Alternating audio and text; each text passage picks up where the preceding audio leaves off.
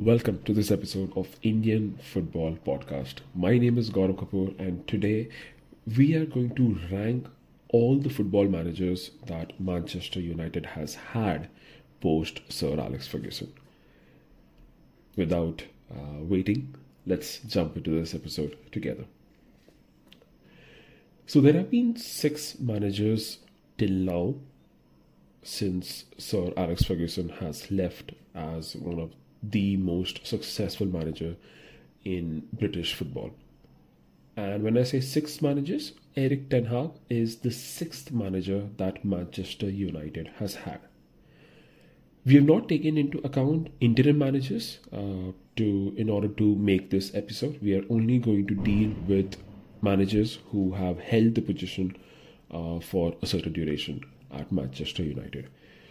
So let's start from what we believe is a list of six managers and from the bottom. From the bottom, I think it would be Rangnick uh, in the list.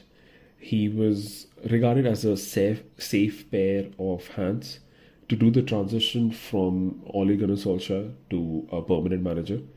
And it was also clear right from the start that he just wasn't cut for the job. Next would be David Moyes. He was the chosen one, but he was also the wrong one. David Moyes, I feel, he just didn't have a grasp of the size of the club, the magnitude of the club, and also the magnitude on the stature of uh, the players that he was uh, managing. He didn't understand what was needed to be done at Manchester United. He simply tried to do a lot, whereas he simply lost the focus. If we had to talk about third from the bottom, it would be uh, Louis Van Gaal. Overbearing, too many tactics. The word philosophy got trolled when he was a Manchester United manager, right, left, and centre uh, boring football. It was as it was very dreadful. We have spoken to so many Manchester United fans and even fan zone, and they've always said that they've seen football at its worst uh, under Louis Van Gaal, and we wouldn't disagree. Fourth from the bottom, and uh, it is a club legend. He would be Ole Gunnar Solskjaer. Nice guy, uh, but just not good enough.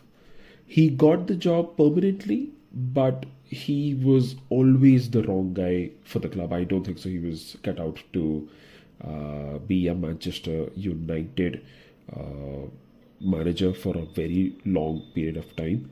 He didn't have the stature to be a Manchester United manager. Tactically, he wasn't cut out for it, and it was just uh, it was just tactically too sad to see uh, Manchester United uh, under Ole Gunnar Solskjaer.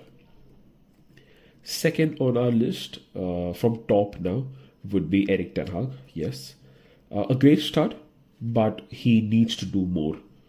Why? One of the reasons why I feel he needs to do more, and he is uh, he has got all the support from Manchester United.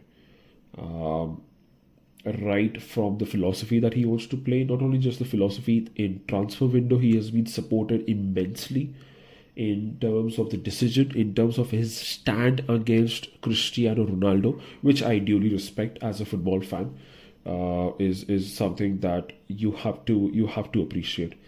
Manchester United needs to be a team that takes control of game not only away, uh, not only at home but also away from home, and Erik Ten Hag really needs to uh, work on that. But you cannot deny that under him changes have been made for the better they look a better team. The club look like it's going in the right direction, but it's still early days. And finally, I would say the one manager who has been the most successful manager since uh, Sir Alex Ferguson has left is the special one, Jose Mourinho. Unfortunately, at the wrong time. He was uh, he finished. Let's not forget he finished second uh, with a very poor Manchester United team. And uh, later on, he went and said that it, it is his biggest achievement till date. And we are talking about a manager who has won two Champions League, And if we if we see at the background, one of the main reasons being that the club did not back him enough in the in the transfer window. He kept, I mean, I don't want to use the word, but he kept begging for, uh, to get a defender. Uh, don't forget that Harry Maguire is the one that he really wanted. The club did not support him.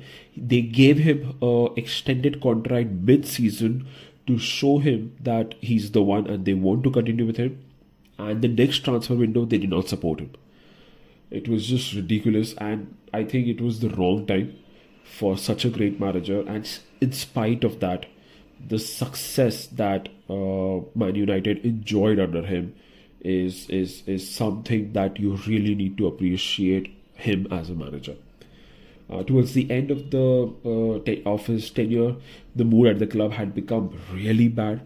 Uh, but he was a winner and he made Manchester United win. This was our assessment uh, of all the six managers who have been at a position since Sir Alex Ferguson left. Uh, we would love to know what are your thoughts. Do let us know.